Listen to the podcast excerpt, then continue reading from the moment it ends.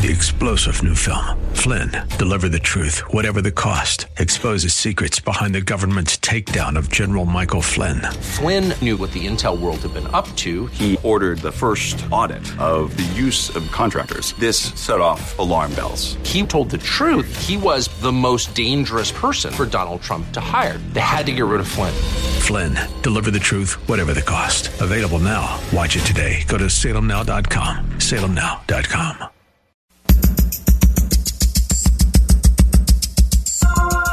Live from Northern California, it's Lifeline with Craig Roberts. He's the host of Northern California's longest running conservative talk show. He's a man with a message, a conservative with compassion. He's Lifeline's own Craig Roberts. Well, thank you, and a very pleasant good afternoon. Welcome. It is uh, just five minutes after the hour of five o'clock on uh, this uh, Tuesday edition, and I hope you're doing well. Good to spend some uh, some time with you as always. It's a great privilege to be able to uh, be welcomed into your car or your home or wherever you might be. Um, we've got a pretty jam packed program tonight, and uh, these this is n- never easy to share this kind of news. And so, at the start of the program, let's just get it out of the way, and then I'll give you more detail coming up later on in tonight's show. We're going to, in fact, be uh, running a tribute uh, later on this evening and throughout the six o'clock hour tonight. But uh, I'm saddened to report uh, to the many fans of the um, Charles Stanley In Touch broadcast that uh, we received word earlier today that Dr. Stanley has passed away at his home in Atlanta, Georgia, at the age of 90. And um, no idea what uh, details are being made yet in terms of uh, funeral services. I can tell you that the family has requested, in lieu of flowers, donations be given to In Touch Ministries. And um, we'll share some more information with you coming up in about uh, 45 minutes tonight. As I say, we're going to have a, a tribute to Dr. Stanley and highlight one of his outstanding messages on the program. And then over the next couple of days, we've been kind of going through the uh, the uh, the vast audio vault here at KFAX, unearthing some uh, conversations with Dr. Stanley, one that goes all the way back to 1997.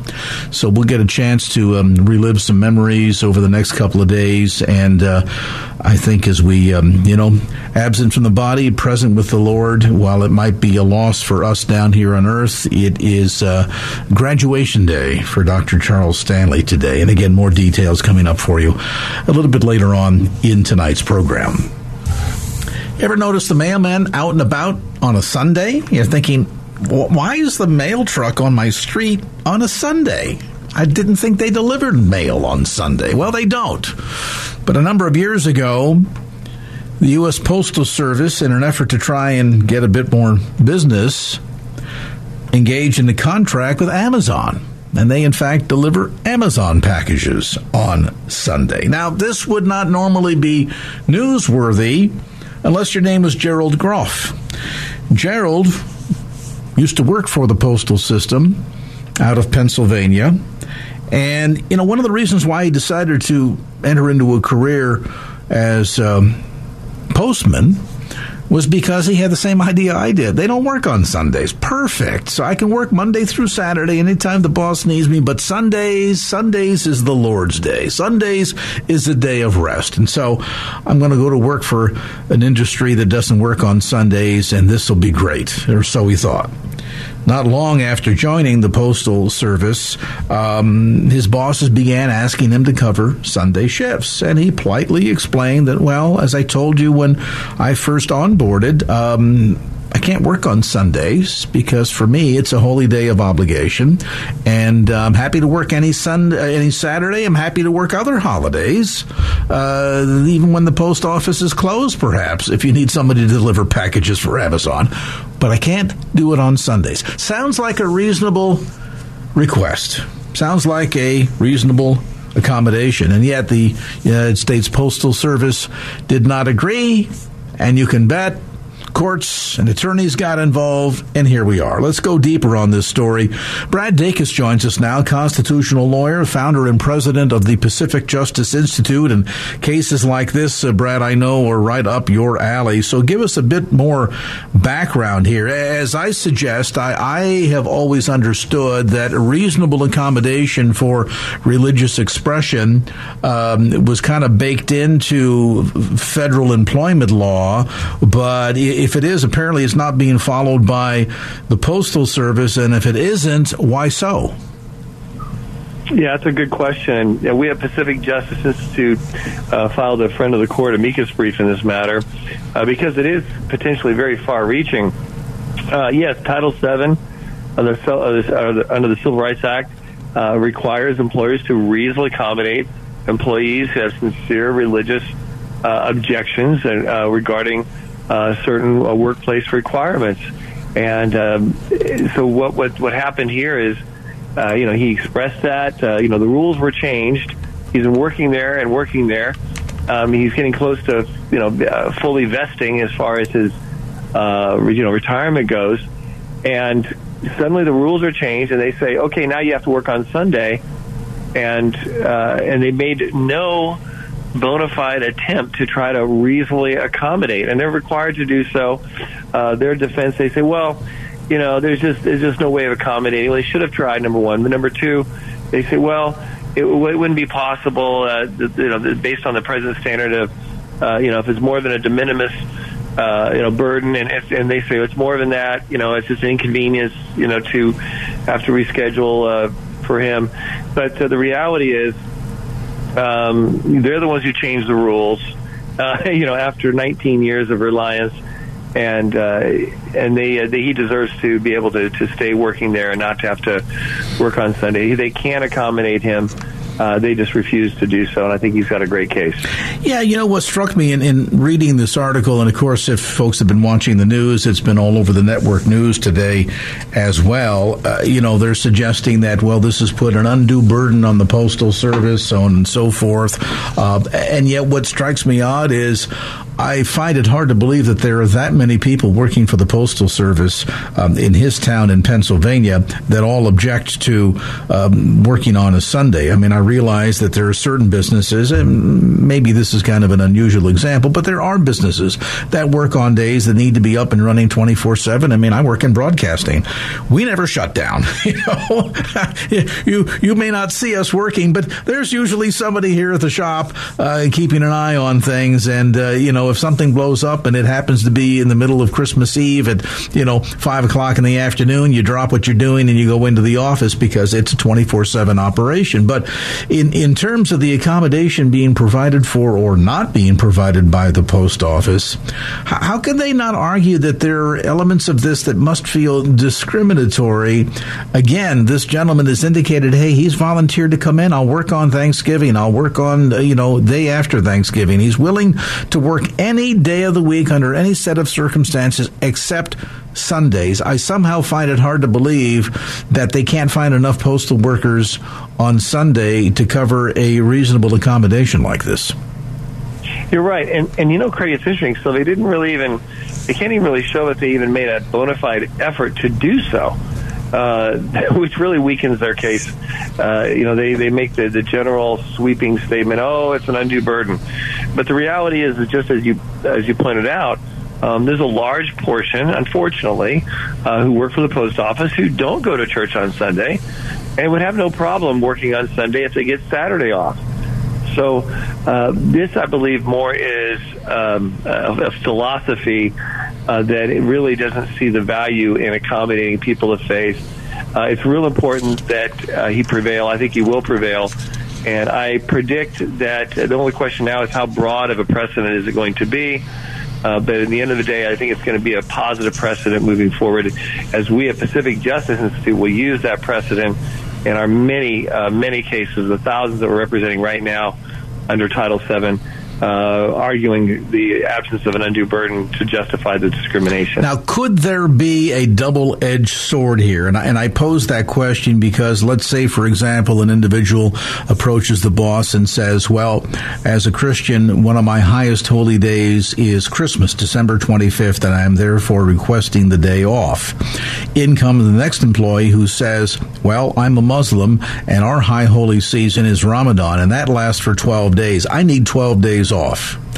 Where does it go from being a reasonable religious accommodation to being excessive to the point where people could either cripple a business or, quite frankly, be manipulative. And then, then that, and let me let me preface that, or or uh, put a disclaimer on the end rather by saying that's not suggesting that Muslims would do that. I'm simply suggesting that there could be circumstances where such a policy of reasonable religious accommodation could be taken advantage of. So, where do you draw the line? Yeah, well, it's it's one thing for an employee to say, you know what, instead of working on Sunday, I want to work on Saturday. Uh, swapping days, that's not an undue burden or hardship. But for an employee to say, hey, uh, my religion says I can't work the month of October, so uh, pay me, but I'm not going to work. Well, that is an undue burden because uh, first they're being paid and they're not working and they're not putting as many days as, as other workers. So accommodating, allowing people to switch the days they're working, that's no problem. Employees, though, who may even think about trying to do, use this to get more days off under the pretext of religion, uh, they better hang that up very quickly because that's not going to work. All right, let me um, kind of shift our discussion here to another topic that's also been in the news a lot lately, and that is the battle that Calvary Chapel of San Jose has been having with the uh, county of Santa Clara. Most recently, a Superior Court judge in California has ruled that Calvary of San Jose must pay $1.2 million in fines, including interest, for quote unquote violating public health orders during the COVID 19 pandemic emergency. Now, you know, th- this is this is nuanced in in many ways, but one of the concerns here is um, that they would expect a nonprofit organization would have anywhere near that kind of money to just write a check and say, "Okay, we'll pay the fine." Yeah, it is outrageous. Um, it's indicative of the uh, religious intolerance uh, of the San Francisco Bay Area and San Jose in particular. Uh, I will point out, though, that we at Pacific Justice Institute in that same county, Santa Clara County, uh, we uh, defended five other churches. Uh, not this one. We defended five other churches, and we were able to get an emergency writ from the Supreme Court uh, ordering that those churches be allowed to uh, to to meet in their ser- uh, their church services, you know, indoors. Uh, we protected our clients by advising them to have outdoor services while the case pen- was pending. Uh, they did that, so they didn't get the million plus dollars of penalties and fees against them, and they also they won the case, and we were able to set a great precedent. Um, so part of this, though, at the end of the day, I have to say is is uh, not always necessarily what's strategically the best, but at the end of the day, the pastor has to do what they feel is uh, what God wants them to do, and they have to follow that conviction. Um, you know, so I can't, uh, you know, I can't criticize that in that regard. Uh, but uh, sometimes there's a price that has to be paid. Uh, hopefully, on appeal, uh, this church will not have to pay that 1.2 million dollars uh, for uh, their in, in, inside meetings uh, while uh, litigation was taking place, um, and hopefully they'll, they uh, they will be successful. But right now, um, it's it's an adverse decision, unquestionably. And you know what's what's ironic about this? Speaking earlier about you know reasonable religious accommodations. I mean, I, I whether or not one agrees with the position that Pastor Mike McClure has taken on the topic or not, it, it would seem to me, counselor, yes, the county has a compelling public health reason uh, at the time in the early days of COVID to put regulations in, face masking, trying to control large crowds gathering. You know, the, this thing was running wild in those days. My goodness, before it was all said and done, over a million Americans died from COVID. So I can understand the compelling health concern, but at the same token,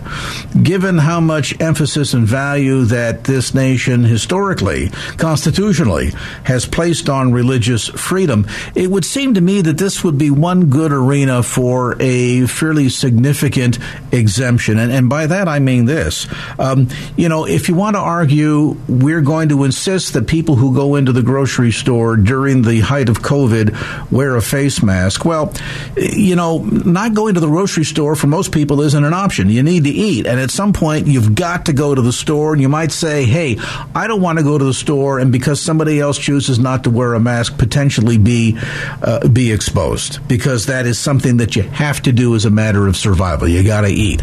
But going to church, if everybody going to church decides, you know what, I, I'm not overly concerned about COVID. And if I catch COVID, I'll deal with the consequences. This is the decision that I am making. I choose to gather together with this group of people and worship on a Sunday. And if the policy is we're not going to be compelled to wear face masks, so be it. You have the option to say, I'm not going to that church, or I'm going to go to a church that does enforce face mask policies, or I'm going to watch it via video. So I don't understand how the county and, and as a, as a result, the, the Superior Court is arguing that Calvary Chapel is compelled to comply with this regulation when people are there voluntarily. Yeah, they're there voluntarily, and and also other entities, restaurants and stores were open. So there was a clear, uh, you know, d- uh, disparate treatment here uh, that took place adversely to churches, and now we also know that, um, you know, that being you know vaccinated didn't prevent transmission uh, necessarily. So I mean, the, the the facts and the studies have just crumbled as far as I'm concerned, the, the, the basic foundation of their their mandate in, the first place. That said, uh, you know, I think that uh, you know there's still a chance that the church could prevail as this uh, may works its way up uh, through the appellate, uh, continued appellate process. Um, you know, I think uh, it was clear injustice. Uh, you know, other states across the country, as you know, Craig, they were letting churches open, and the studies all show uh, they didn't have higher fatality rates than intolerant states or intolerant cities like San Jose in California. Yeah, and, and, you know the other the other final point on this, and that is the notion that you're going to force the church to pay a 1.2 million dollar fine. Well, you know, from the broader perspective, we would say that's not the church's money, that's God's money. But, but, but, you know, I, I guess more technically put, uh, in the flesh, that's money donated by parishioners to the church. And I don't know that the church, I mean, sorry, that the state has a claim to those dollars. I mean, it, it just, it just seems to be wrong on so many levels. And I guess now we have to wait for this to sort of work its way through the course. Where would you expect this going next if it, if it has been handed down by a superior Superior Court judge. Does is the next stop the state Supreme Court before SCOTUS? Well, uh, from the Supreme from the uh, Superior Court, it goes to uh, appellate court, um, and then it goes to uh, the uh, state Supreme Court, and then it goes to U.S. Supreme Court. So this could uh, this could go on for, for quite a while, um, but um, you know we're we're hopeful that it at the end of the day that they won't have this huge burden. I do advise churches in the future if they ever have any doubts or questions about uh, these kind of very difficult situations, uh, we love to work with them and to give them, uh, you know, the best strategy to maximize their freedom uh, with minimizing their risk. Uh, that's what we did with the five uh, churches we defended, and um, and at the same time uh, no matter what a, a church decides, we uh, should always respect their freedom to make that decision and to, to follow what God's put on their heart to do. And when in doubt, call first. Uh, that's the bottom line message. And of course, uh, the place to call, Pacific Justice Institute. We invite you to reach out to them at uh, 916 857 6900, or you can go online to pacificjustice.org. That's pacificjustice.org. Thank you so much for the update, Counselor constitutional lawyer, and of course the founder and president. He wears lots of hats of the Pacific Justice Institute, Brad Dacus. Thanks, Brad. And now back to Lifeline with Craig Roberts. This will kind of set you back on your heels.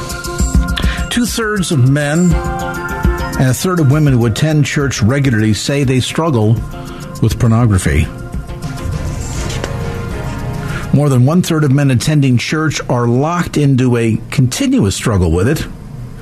52% of teens have been exposed to violent porn. Amongst younger Christian men, 36% say they use porn daily. And if you think it's just a men problem, one study showed 73% of women have used porn in the last six months, 26% in the last week. Wow. And of course, it's all around you. Even just an innocent search, you might have all of the proper settings on your computer and still an innocent search, and before you know it, you're getting bombarded. And of course, the presence of soft porn in advertising and entertainment has been around for decades now. So, what to do? How do we respond to all this? And is the church doing all that it can to help these individuals break free from this addiction? With some insights, we're joined by Sam Black. Sam has edited 16 books on this particular topic and he's got one out that will be uh, released in May called The Healing Church What Churches Get Wrong About Pornography and How to Fix It. Sam, thank you for being with us today. Uh, my goodness, talk about some of these statistics. It, it's pretty alarming, and I would think that the one place where we would have some pretty solid answers would be within the church. But, you know, it seems as if, at least from, from hearing about this topic down through the decades, from my perspective, that this approach is a lot like the way we used to approach uh, uh, drug use. Just say no. And we know that doesn't work very well. Is that also true in this case here with the way the church has approached the issue of pornography and pornography addictions? Greg, thank you so much for having me. And I think that is a, one of the big struggles that we're seeing is that if we have in, within the church said if we warn them enough, then they'll just stop or they'll never go there. And what we really need to understand is that pornography is an insidious weapon against those in the church, and that pornography is undermining every ministry within the church. If we think about children's ministry, well, we know that children, depending on the survey that you're viewing, somewhere between 8 years old and 12 years old is the average age for first exposure.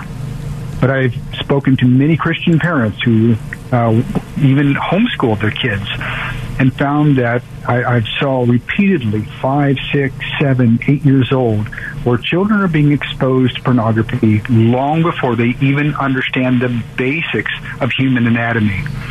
And so if if our children are being exposed, then we have to think about okay, we have teen ministries in the church. How is that? How is pornography undermining our efforts with teens?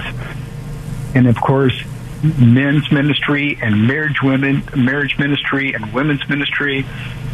We just think about just specifically marriage ministry. We spend a lot of time on efforts in the church helping uh, marriages grow and thrive.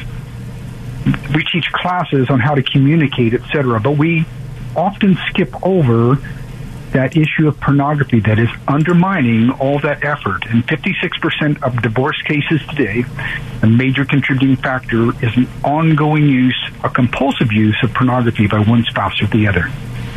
Wow. Um, pretty significant numbers. And of course, as, as we've both pointed out now, uh, the ability of the church to really adequately address these issues um, has been stymied. I, I, suppose, in large part, um, because there's also a pretty alarming rate of use even amongst pastoral leadership. And so, you know, if you're struggling with the problem yourself, the, the inclination to get up in the pulpit and preach about it is probably going to be pretty hampered. Well, there there uh, is, a, and I talk about it in the book, uh, the percentages of, of senior pastors and youth pastors who are struggling. But I think even more so and more important is that so often we have buried this in shame.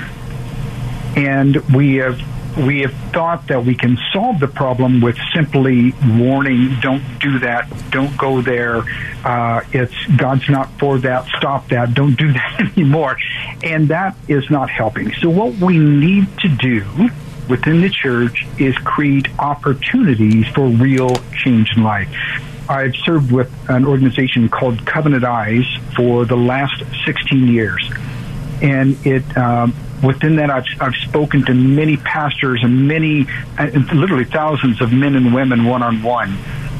And what I have found over and over again is that churches who create a safe place with a safe process can create meaningful change. And what's so amazing about that, not only do those people find freedom and healing from pornography and are able to put it in their past for good, that when they go through a safe place with a safe process, those people go on fire. You are creating dynamic disciples who want to give back and do. So we often worry. Well, the the local ministry leader or pastor might worry. I just I, there's so much that's impacting our church. Is this issue and issues like it?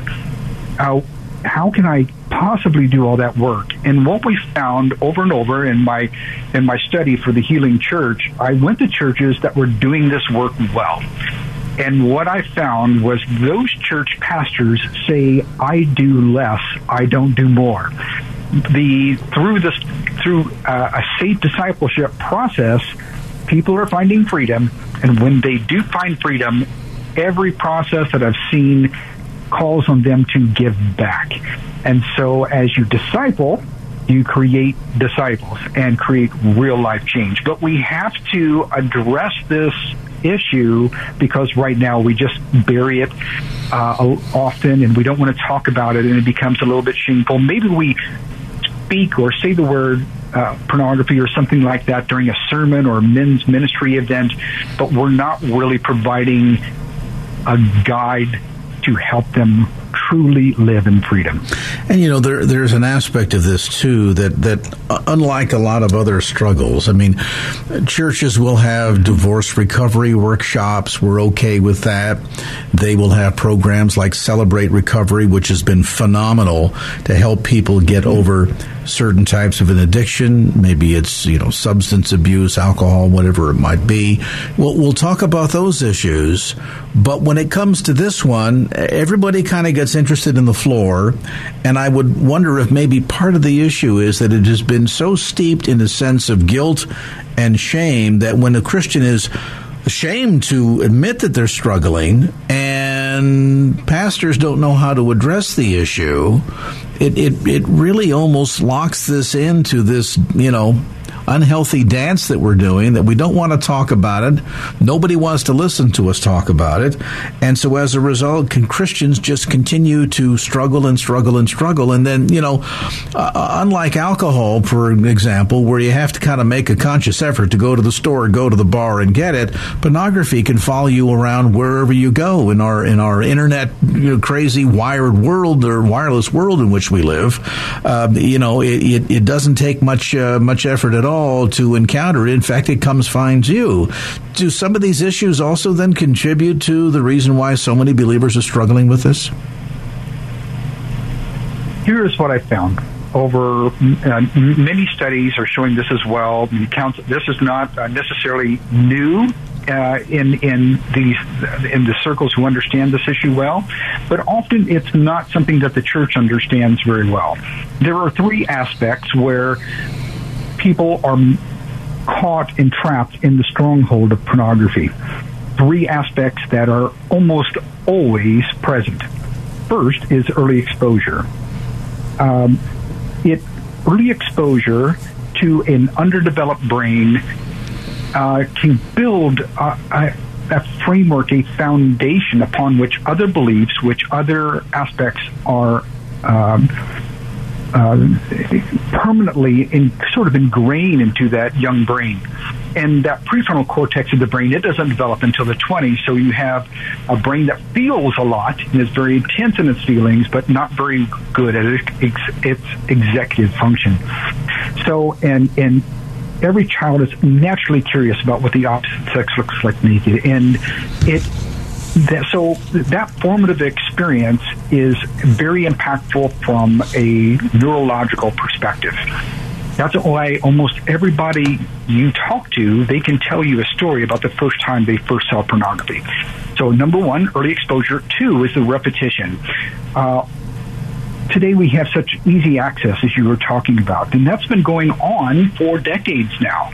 Uh, I hear from even you know, uh, even older uh, men and women who may have only seen magazines, it seems that there was a lot of access in their younger years. And that repetition helps build those neural pathways in the brain the way God created us. And we have to understand that this is not about sex. Pornography is a hijacking of what God created. God created sex to be beautiful in marriage, but pornography is not sex. It's a hijacking of what God created. So, one, early exposure. Number two, the ongoing repetition, especially through adolescence. And number three, this is often the cement in this as well, is the there is some trauma or drama early in life, especially, but can happen later. And pornography becomes to be becomes an escape and people begin regulating their moods and are easily triggered by pornography. I can tell you, there's a story I share about my own life.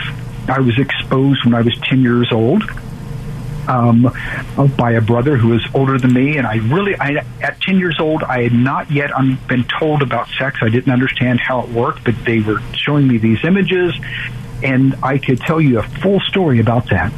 I also had a friend, and his dad had pornography that was falling out of his closet. There was this huge stack of it, and I'm dating myself a little bit with magazines, but picture a closet that looks a lot like a waterfall, and there's a stack at the top shelf. It's sort of pouring over, and there's a pile on the floor, and I can take anything I want, and I did. The third part of this, even though I came from a Christian home, that home was hypocritically violent. And I would learn to run to pornography when I was afraid, fearful, um, uh, had anxiety, frustration, and then that would expand to things like boredom. Um, I didn't do well at school. Whatever it would be, I could always run to pornography as an escape, and I didn't even realize I was doing that. I might be among the most fortunate uh, men that you'll meet because my wife was attending a church. I was by this time an agnostic in our marriage, and she asked me if I'll go to a marriage class with her. And in that church, they were a little peculiar. They they would shut the the teachers would shut the door and they say, "This is a safe place, and what is said here stays here." And within that honest environment where people truly talked about the things they were struggling with in their marriage, that's where I learned that pornography was compulsive and addictive. And that was a great relief. That meant evolution in my thoughts at the time didn't make me this way, and God didn't make me this way, and I didn't have to stay this way. And Craig, with men like you, I got to take a journey of freedom to live in true freedom. So often in the church today, we talk about how this is something we'll always struggle with. Well, we don't have to do that. We don't have to, just because we're men or women, we do not have to struggle with this for the rest of our lives. We can live in total and absolute freedom. Where and, do you find that uh, safe I just, place? I, I, know that there are organizations. Uh, in fact, there's one even here in the San Francisco Bay Area called Avenue uh, that helps mm-hmm. men and women. There's also a women's program uh, deal with pornography. But you know, oftentimes we talked earlier, Sam, about that sense of guilt and, and shame. How do we get the ball rolling? How do where, do where do we go to start this process of healing?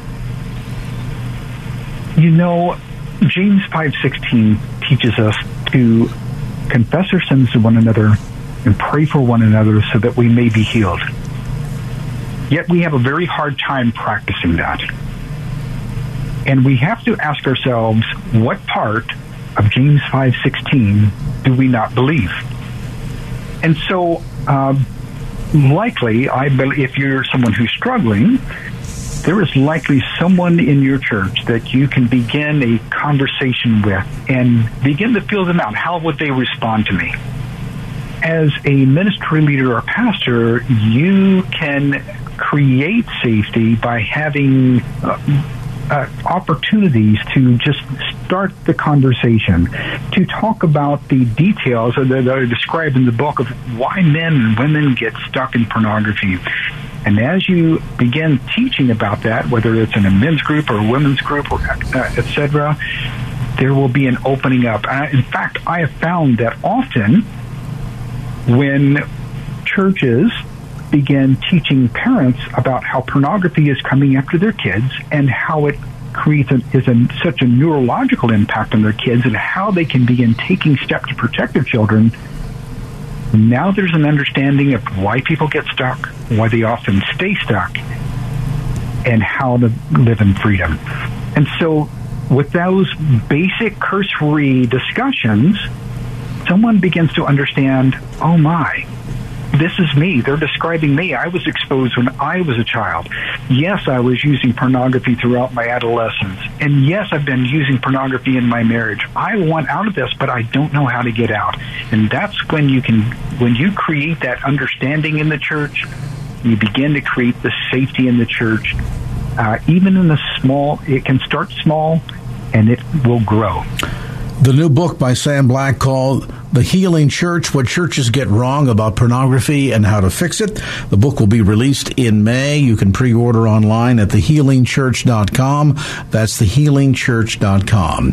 If you live here in the immediate San Francisco Bay Area and this is an issue that you have been struggling with, be it addiction, pornography, or perhaps infidelity, there is a ministry called Avenue that is a great resource. Uh, Clay Allen, the founder of the organization, I've known for many, many years. You can get more information online at Avenue avenue.works. That's avenue.works. 545 from KFAX. We take a brief time out. When we come back, a special tribute to the late Dr. Charles Stanley, who passed away this morning at his home in Atlanta at the age of 90.